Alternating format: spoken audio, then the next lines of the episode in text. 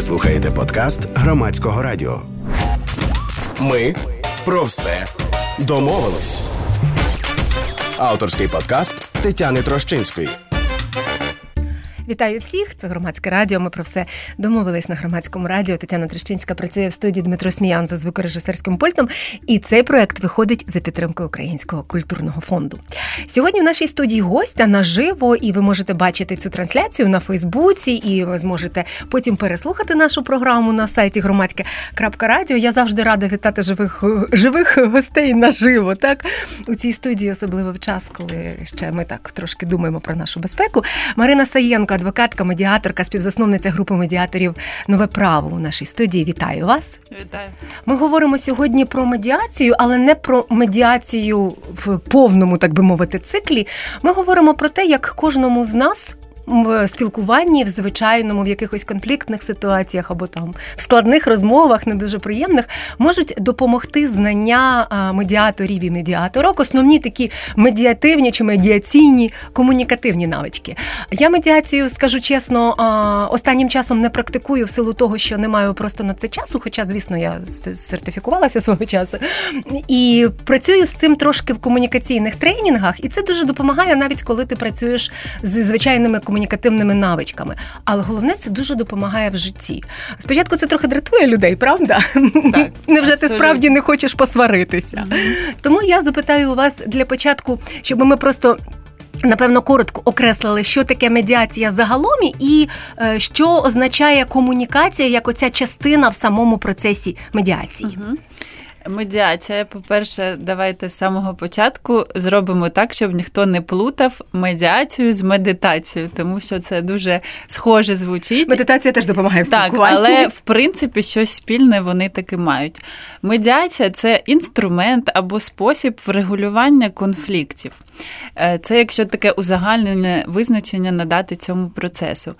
Особливістю його є те, що сторони, які мають певні суперечки, вони залучають незалежного посередника, нейтрального, який називається власне медіатором, який не захищає ні одну, ні іншу сторону. Він не зацікавлений в тому, щоб умовно виграв хтось із сторін конфлікту.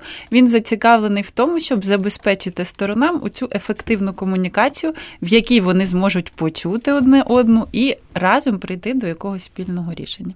Чому вони самі не можуть почути одне одного? Сісти, добряче посваритись, побитись розійтись або помиритись. Можуть і так, е, на жаль, найбільшість конфліктів у нас і розвивається в Україні. В нас, на жаль, не сформована ось ця культура комунікації, коли ми приходимо одне до одного, щоб почути одне одного. Е, я, до речі, коли їхала до вас на ефір, думала, чому нас цікаво так звучить перемовини або переговори.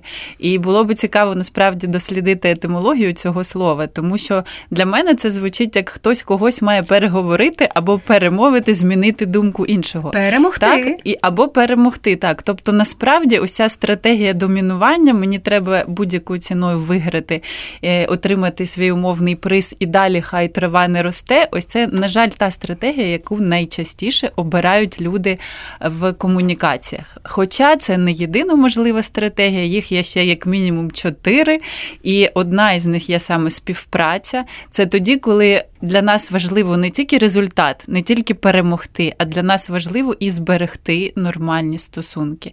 І ось коли ми керуємося цими двома факторами, тоді ми обираємо інші стратегії, і вони не означають, що ви не зможете отримати ту перемогу. Це означає, що ви будете намагатись робити так, щоб було два переможця. Тобто, цей славнозвісний результат він-він, той, що називається, коли немає тих, хто програв. Відповідно, не буде тих, хто не захоче виконувати ваші домовленості.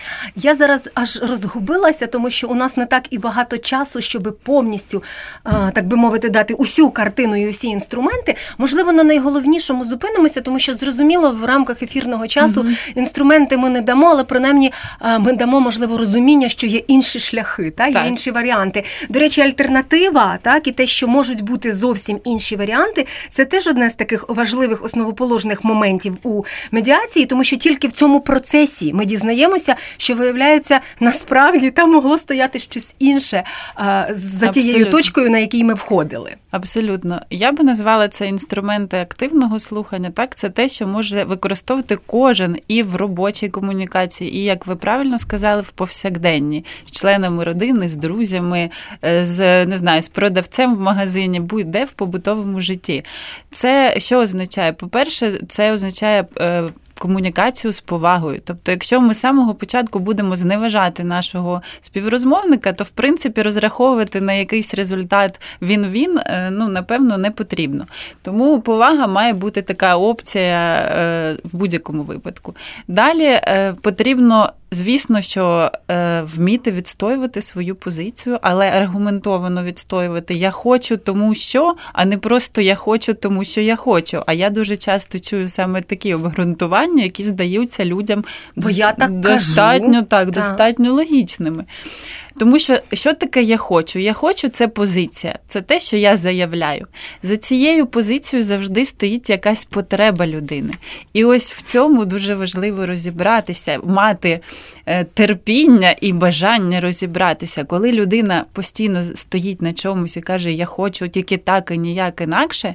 Якщо ви просто будете намагатися переконувати її, що вона не права, вона має змінити позицію, або це неприйнятно, не пояснюючи, чому і не намагаючись зрозуміти, а чому для неї це важливо, то е, ну, результат буде зрозумілий. Буде боротьба, в якій програє як мінімум хтось один, а найчастіше обидва.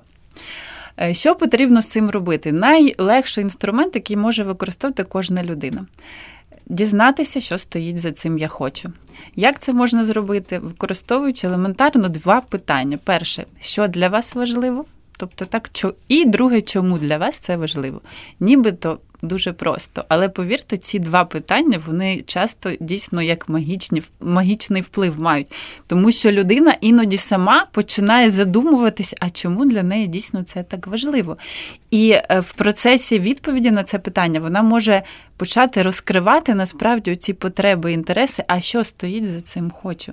І це вам допоможе просунутись, тому що так, якщо знов таки ми уявляємо це банальний приклад, але він дуже ілюстративний, як на мене. Коли ми е, боремось на рівні позицій, ми боремось тільки за те, кому більший шматок цього уявного пирога дістанеться. І все, інших варіантів нема ну, хтось змусить, змушений буде програти або поділити навпіл, але це буде компроміс. Тобто, це для мене компроміс це частіше про те, що незадоволені насправді всі, тому що кожен недоотримав щось і не отримав нічого взамін. І досить часто, тому що не договорили так. нормально до кінця. А ось якраз медіація і ось активне слухання вони дозволяють розширити це переговорне поле, тобто побачити, що крім цього е, пирога умовного у сторін ще є дуже багато точок точок дотику, де вони можуть домовлятися. І і дуже часто буває так, що люди після е, медіації виходять з результатом більшим, ніж вони взагалі очікували в своїх найкращих там прогнозах. І це дуже дуже дієво. Е, ну і звісно. Друге, що би я радила, це знов таки ми приходимо на переговори не для того, щоб переговорити або висловити просто свою думку, а перш за все, щоб почути думку іншого. Якщо кожен із нас буде так налаштовуватись на переговори, це не означає, що ми не повинні мати своєї мети. Це безумовно. Е, безумовна підготовка до переговорів е, має це включати. Але це означає, що ми відкриті до комунікації, ми готові дійсно почути а чому людина так думає, чого вона прагне, і знайти спільні якісь е, рішення, які будуть взаємовигідні для одного і для другого. Знаєте, мені дуже подобається тут фраза, е, ну її приписують Плутарху. Не знаю, чи дійсно вона йому належить, але в людини є один рот і два вуха. І робіть з цього висновки. Це ж не просто так, це не просто для симетрії якоїсь, а для того, щоб ми більше слухали і менше говорили. І це також треба в собі е, випрацьовувати, як на мене, як таку добру звичку річку. Інколи таке враження, що у деяких людей три роти і одне вухо. Так, тому що ми спочатку зразу хочемо все висловити, і друг інша людина так само часто хоче. Угу. І тому у нас починається такий хаос. І я, наприклад, на тренінгах, які я провожу з комунікації, я завжди для е, наочності пропоную робити вправо, коли стоїть дві людини, два партнери по комунікації, і кожна з них робить самопрезентацію, розповідає про себе найпоширеніші, якісь найцікавіші найцікавішу інформацію, але вони це роблять одночасно. І вони потім, після цього, там закінчується декілька хвилин, вони мають розповісти, що вони почули про свого партнера. І звісно, що ну, можна почути таким чином 15% інформації, максимум 20%. Тому що е, ви зосереджені на тому, що ви говорите, і не зосереджені на тому, щоб слухати вашого партнера по комунікації. І коли ми розбираємо цей приклад, люди дійсно починають усвідомлювати, що саме так часто і виглядає наша комунікація. Марина Саєнко у нашій студії, адвокатка, медіаторка, співзасновниця групи медіаторів Нове право. Це ми про все домовились на громадському радіо. Тетяна Трощинська веде цю програму для вас. Дмитро Сміян за звукорежисерським пультом і відеотрансляцію ви можете бачити завдяки Ярославу Федоренку. Ми про все домовились. Авторський подкаст Тетяни Трощинської. Емоції, моя улюблена тема. Припини кричати, плакати і давай вже поговоримо як нормальна людина. Ну давай же раціонально зараз розкажи, що ти насправді хочеш. Емоції така окрема, теж дуже важлива тема в медіації. Давайте тут про емоції поговоримо. Е, емоції це окрема тема і в медіації, і в юриспруденції. Я постійно борюсь з стереотипом, що емоції юристам, наприклад, не потрібні, бо це несерйозно, не солідно і взагалі так, ніби юристи можуть жити без емоцій. Так, це ніби відволікає угу. їх від основної роботи. Е, насправді, ну боротися з емоцією це звичайно утопічна взагалі ідея, тому що емоції це невід'ємна складова будь-якої людини. Насправді є деякі люди, які не здатні відчувати емоції, але це насправді серйозне захворювання, і таких людей менше 1% у світі. А всі інші вони хочуть, воно вони того чи не хочуть, визнають чи не визнають, вони так чи інакше е, відчувають, переживають спектр емоцій. Насправді, скільки їх можна сперечатись, е, є багато досліджень з цього приводу. Деякі вчені кажуть, що понад 100 емоцій здатна е, переживати людина. Що тут важливо знати? Тобто, перше, це прийняти те, що у кожного з нас є емоції. Друге, навчитися ці емоції розпізнавати. Спочатку потрібно починати, звісно, з себе. Це ми переходимо так м'яко до питання емоційного інтелекту. А ми ж завжди кажемо, ти емоціонуєш. От я то точно так, ні. Так. Я ж раціональна людина, угу. прагматично і, мислю. І насправді це знов таки такий спосіб маніпуляції. Це може бути неусвідомлена маніпуляція, але вона такою є. Е, Я би радила, що робити: почати спостерігати за іншими людьми і за собою. Е, не завжди потрібно озвучувати свої спостереження. Почати я би радила з того, щоб просто для себе таку аналітичну роботу проводити і робити висновки з цього.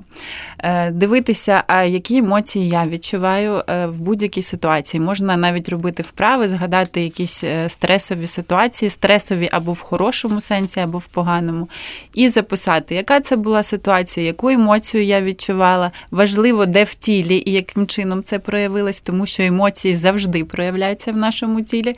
І четверте, подумати, а яким чином або я змогла вийти з цієї ситуації, що мені допомогло, якісь пере... що мене перемкнуло, переключило, допомогло якось відволіктись. А ще найкраще, як я можу проживати цю емоцію, тому що це надзвичайно важливо. На жаль, нас з дитинства батьки вчили майже всіх, що емоції потрібно пригнічувати. Е, Фрази такі: ти же хлопчик, чого ти плачеш, наприклад, так, або ти дівчинка, чого ти себе так поводиш зухвало і так далі. Тобто, якщо ми подумаємо, згадаємо, у кожного з нас з дитинства є цілий набір таких е, установок і упереджень, які насправді е, вчать нас пригнічувати емоції. І це шлях в нікуди, тому що це рано чи пізно призведе вас е, ну, в найкращому випадку до психолога, а в найгіршому випадку до лікаря якогось там більш серйозного, так, до е, психотерапевта або психіатра. І це нормальний шлях. Це не означає, що з вами щось не так. Це означає, що просто ви занадто довго не. Чули сигнали свого організму. Отже, що е, що нам дають емоції? Вони нам дають можливість розуміти себе, відповідно регулювати свої стани. Е, також вони е, допомагають знати свої тригери. Що таке тригери? Це ситуації, які нас можуть е, включати, скажімо так, які нас можуть виводити із рівноваги, які нас можуть. Виводити на емоції і якраз втрачати ось це раціо, до якого ми всі прагнемо. Що я раджу робити для самостійної роботи? Виявляти, а що для мене є тригерами, які слова, які там погляди, які вчинки, можливо, пози, жести, що мене. Завжди е, виводить на емоції. І коли ви це в тренувальній ем, такій е, в тренувальній обстановці робите, пропрацьовуєте, коли ви зізнаєтесь собі, що дійсно вас це може вивести із себе, бо це теж дуже нелегка задача то ви можете пропрацювати, а яким чином ви будете реагувати. І це як тренування перед змаганням. Для того, щоб гарно виступити, треба багато разів в тренувальній обстановці повторити цю вправу. І потім, коли це вже станеться насправді, у вас буде вже підготовлена реакція, і ви побачите, як, як ви вмієте контролювати ситуацію і яке це приносить вам задоволення. Після того, як ви розберетесь своїми емоціями, ви отримуєте ще один бонус, ви навчитеся читати емоції емоцій інших людей. А для чого це потрібно? Не просто для того, щоб помічати, що людина зараз відчуває ту чи іншу емоцію, а для того, щоб розуміти, що стоїть за цією емоцією, тому що емоції це підказчики нам, а чому людина зараз обурюється, гнівиться, сумує і так далі. За цим також стоїть якась потреба, про яку людина часто не готова сказати, або навіть вона не усвідомлює цього. І ви зможете, маючи ці знання, допомогти далі комунікувати ефективно з ним. А чим переговори, от сам процес, сіли, поговорили, або багато раундів угу. сиділи і говорили, відрізняються від тих домовленостей, які люди готові виконувати. Ми ж досить часто навіть в сім'ї домовляємося, і потім роками все одно ніхто цього не робить. Угу. Е, ну, взагалі, якщо говорити переговори і медіація, чим відрізняється переговори, це коли тільки сторони залучені в конфлікт між собою говорять, немає такого диригента, скажімо, процесу. А медіація це якраз коли такі самі сторони говорять, але є незалежний цей посередник, який е, керує процесом переговорів. Але знов таки звертаю увагу, часто є помилка, що медіатор це той, хто приймає рішення, що це якийсь арбітр, який такий мудрий, сидить старець і скаже так: от ви робіть так, а ви так ні, це зовсім не про медіацію. Е, медіація і цінна тим, що вам ніхто не буде нав'язувати свою думку, вас ніхто не буде оцінювати і говорити ай-яй-яй, чому ви так зробили. Е, насправді медіація завжди налаштована на майбутнє. Е, вона працює з тим, що приймається кожна думка як така, яка має право на існування. І люди міркують, яким чином уже вийти з тої ситуації, яка склалась. Ми її вже не можемо змінити, але ми можемо змінити наше майбутнє. І ми спільно, сторони спільно е, це роблять. І в чому різниця так між результатами? Коли ви просто на переговорах ви домовились, це можуть бути письмові або усні домовленості. По-перше, е, не завжди це побудовано на стратегію цієї співпраці. Тобто інколи е, результати домовленості це результат компромісу або стратегії поступки, хтось або хтось сильні, хтось так, сильніший, або домінування, так. тобто хтось когось затискає, комусь важливіше, наприклад, просто вийти з конфлікту, йому байдуже вже з яким результатом. Він тоді поступається. Є стратегія уникнення, коли я хочу просто, щоб мені не створювали проблем. Є коли мені важливо тільки результати, не важливі подальші наші зв'язки. В сімейних, наприклад, питаннях навпаки, нам важливо, що буде далі, і ми готові ситуативно поступати поступитися чим чимось. Тому це не ті домовленості, які засновані на інтересах обох сторін. Вони не пропрацьовані до тієї глибини. Тобто це на рівні позиції. Це перше, друге, часто, коли це робиться без посередника е, підготовленого, то не перевіряється на реалістичність. Тобто хтось сказав в емоціях там клас, я це буду робити, а з самого початку треба перевіряти, наскільки е, ця це реалістична домовленість, наскільки вона дійсно зможе виконуватись. Тому що людям це теж такий психологічний цікавий момент, коли люди починають бачити, що у них виходить про щось домовлятися, вони ніби от в цій ейфорії можуть надавати стільки багато обіцянок одна одній, і вони щиро в цей момент вірять, що вони будуть це робити. Але якщо знов-таки повертатись до раціональної оцінки цього, що робить власний медіатор, чи дійсно ви зможете це робити, яким чином, що для цього потрібно і так далі, то тоді вже починається такий е, етап приземлення або витверезлення, і ти тоді починаєш якось інакше оцінювати ці свої домовленості. І плюс ще раз повторюю, що коли в медіації е, рішення приймають самі сторони, це їх рішення, вони засновані на їх інтересах, вони хочуть виконувати ці рішення. Тобто проблем з тим, щоб когось потім примушувати або поставити контролювати не потрібно це все робити, бо це я буду робити завжди те, що я хочу робити. Бо воно відповідає моїм Звісно, інтересам, зрештою, звісно. та якщо до них докопатися. До речі, ми самі інколи не докопуємося до своїх абсолютно, інтересів. Абсолютно. І саме тому, ось, наприклад, в медіації. Цінність медіатора, що він може поставити питання, там же ж є спільні сесії, окремі Мгм. сесії, може ставити питання людині. Це можуть бути гіпотетичні питання, якісь часто риторичні, але коли воно просто звучить, це спонукає людину почати думати про це. І дуже часто ми спостерігаємо, як у людей відбувається трансформація поглядів, своїх якихось цінностей навіть. Тому це дуже цікавий процес. Три хвилинки, буквально навіть дві з половиною. У нас одне питання точно встигаю поставити. Чи бувають ситуації, коли домовитись неможливо? І чи це нормально? Чи завжди треба домовляти таки сідай і домовляйся? Е, Звісно, це буває. Е, В медіації це називається немедіабельні процеси. Е, Немає якби сфери, в якій є прям немедіабельні процеси, є обставини, які говорять про те, що тут неможливо домовитись. І ми завжди ан- аналізуємо там будь-який конфлікт на предмет медіабельності до початку роботи з ним. Е, Ну, зокрема, якщо є е, зловживання алкоголем або наркотичними засобами однієї з сторін, якщо є е, проблеми з дієздатністю, тобто неповна обмежена дієздатність, зрозуміло, що людина не може бути повноцінним, скажімо так, суб'єктом цього процесу.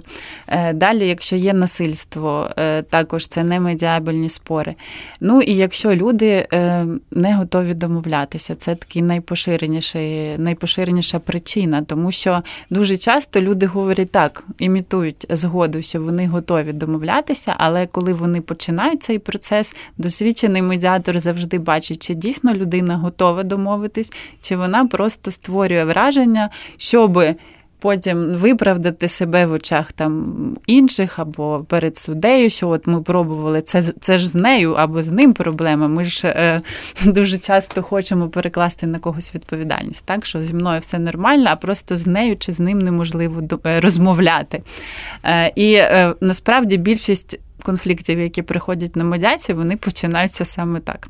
Я не знаю, що ви будете з нею робити або з ним, бо там нема з ким розмовляти. І ми вже просто посміхаємось, тому що ми кажемо, добре, давайте ми спробуємо. Е, і якщо, в принципі, у людей є баж- бажання.